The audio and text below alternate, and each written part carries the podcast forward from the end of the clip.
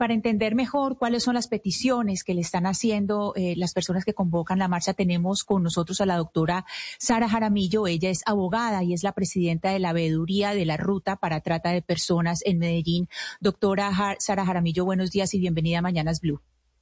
Buenos días, Camila. Buenos días para todo el equipo de Blue Radio. Eh, es un honor estar aquí. Gracias por la invitación. Efectivamente, pues la situación en Medellín es bastante compleja, es bastante degradante eh, y hoy convocamos a toda la ciudadanía a salir a manifestarse a la Alpujarra a las 4 de la tarde.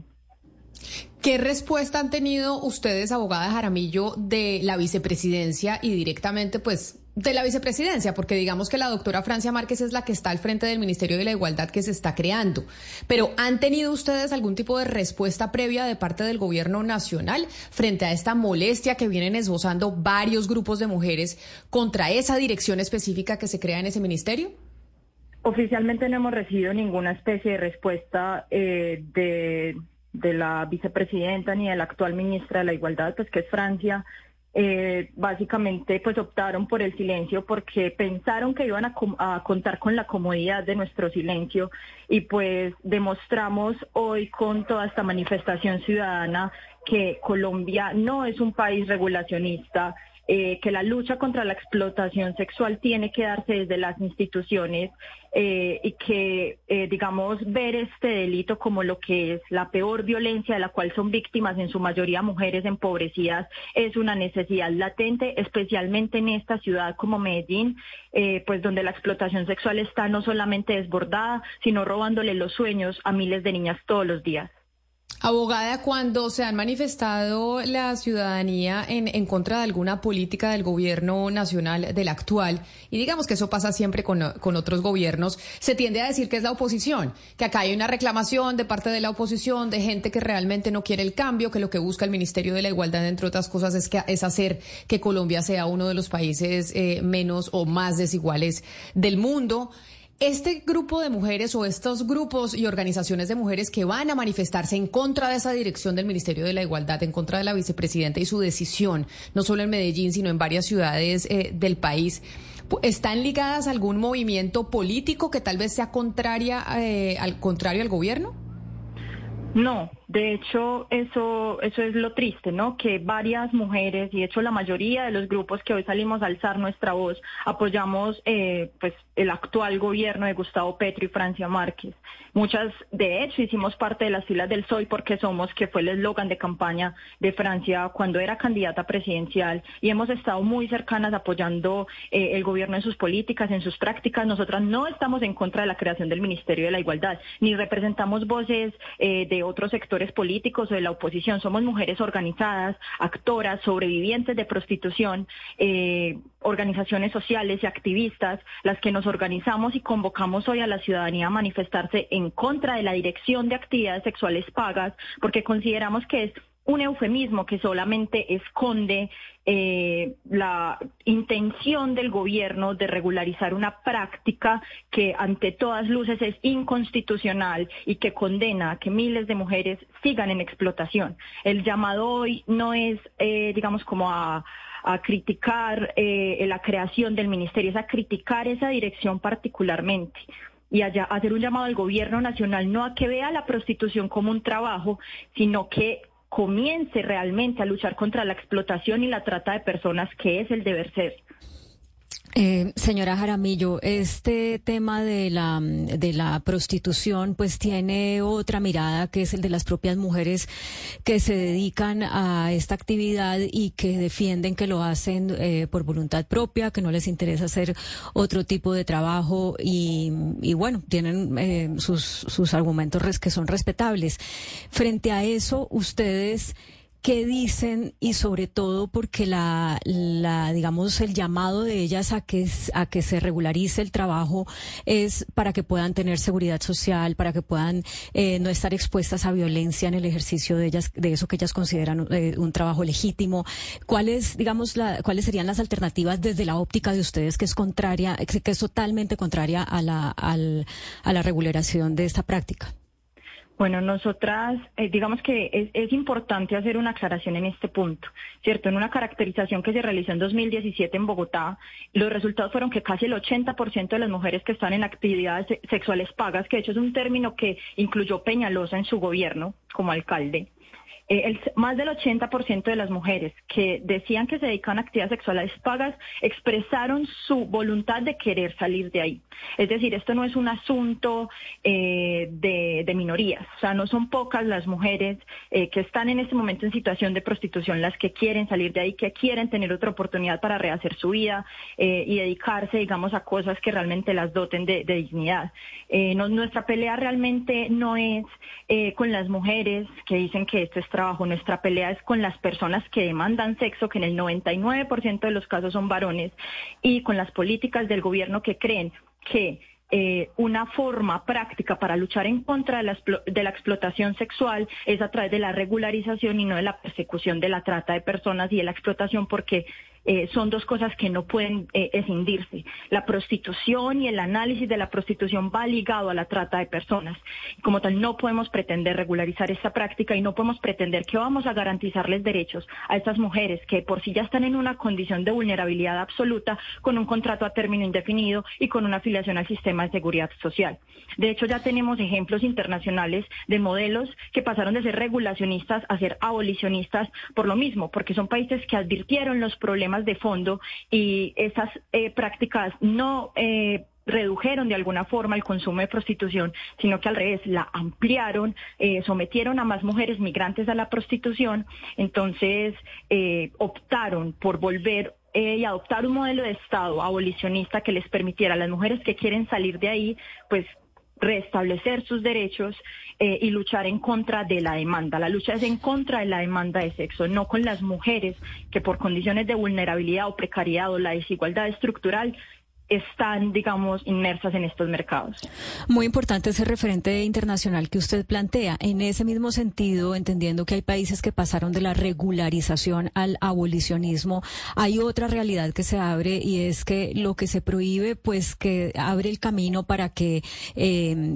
que, la, la práctica no se elimina per se por la prohibición, sino que se abre el espacio de la ilegalidad. Y en la ilegalidad, las mujeres que ejercen ese oficio, pues son aún más vulnerables. Frente a eso, ustedes, ¿qué planteamiento o qué esperarían que hiciera el gobierno? Eh, no sé si dentro de una dirección como la que se está hablando o fuera de ella. Nosotras lo que queremos es que esta dirección de actividades sexuales pagas se vuelva la dirección que le haga frente al tema de explotación sexual y trata de personas en Colombia. Esa es nuestra demanda, que eh, se hagan caracterizaciones, que se hagan estudios de cuáles son las dinámicas de prostitución en cada ciudad, porque actualmente solo tenemos la de Bogotá, en Medellín, eh, tenemos la situación más, eh, digamos, eh, degradante en derechos humanos, más vulneratoria, más grave y no tenemos ni siquiera una caracterización que nos permita determinar cómo es la dinámica de prostitución acá. Necesitamos precisamente que ese ministerio cree esas estrategias de lucha, que se abran refugios en todo el país y, y esas cosas no son nuevas. Yo no estoy inventando nada, eso ya está inventado. De hecho, hay muchas personas como Claudia Quintero que desde Cartagena, desde Cali están luchando, que tienen refugios, que rescatan mujeres todos los días, que les dan acompañamiento psicosocial, médico, tal. Las estrategias están, realmente no hay ni siquiera que eh, crear nada, porque es que todo ya está creado. Lo que necesitamos es que la dirección eh, de, actividades sexuales pagas del Ministerio de la Igualdad respete la Constitución, respete nuestro ordenamiento jurídico y tenga la voluntad política de rescatar a las mujeres que hoy están en explotación sexual y no las condene a algo que no es un trabajo, sino que es la violencia machista más antigua del mundo. Eh, doctora Jaramillo, hoy eh, publica una carta muy interesante la periodista eh, Ginette Bedoya, que además es la fundadora de No es hora de callar. Es una carta dirigida eh, a, la a la ministra de la Igualdad, a la vicepresidenta Francia Márquez, y le dice que en el ministro, pues primero dice que no, no le acepta pues un viceministerio, es, es lo primero, es lo primero que dice a la, a la ministra y vicepresidenta, que no le acepta un viceministerio que, que le ofreció, pero en segundo lugar le dice pues que el ministerio debe ser, y le leo, eh, como dice, para las negras de cada rincón del país, las indígenas y las empresarias, para las mujeres campesinas y las que están en situación de prostitución, así como las abolicionistas. Aquí en el ministerio deben estar todas. Yo le quiero preguntar a usted, ustedes hacen hoy por primera vez esta protesta, según entiendo es la primera protesta y que la hacen en varias ciudades. ¿A qué otros canales o a través de qué otras organizaciones o cómo van a buscar esos puentes con la eh, vicepresidenta y ministra de la Igualdad, Francia Márquez, para lograr que escuche a las abolicionistas? Pues en ese sentido lo que se viene es un trabajo pues arduo en temas de organización. Hoy es digamos como el primer escenario eh, político, el primer escenario eh, ciudadano que queremos eh, digamos, crear para hacer un llamado a las demás personas, porque es que la abolición no es un tema feminista exclusivamente, la abolición implica un tema social al que estamos llamados todos. Eh, y pues si usted me pregunta por puentes, eh, estamos intentando que Francia nos escuche. Estamos muchas mujeres, grandes juezas de este país, grandes activistas, eh, como Claudia, como María Fernanda Arboleda, que es la de Petra.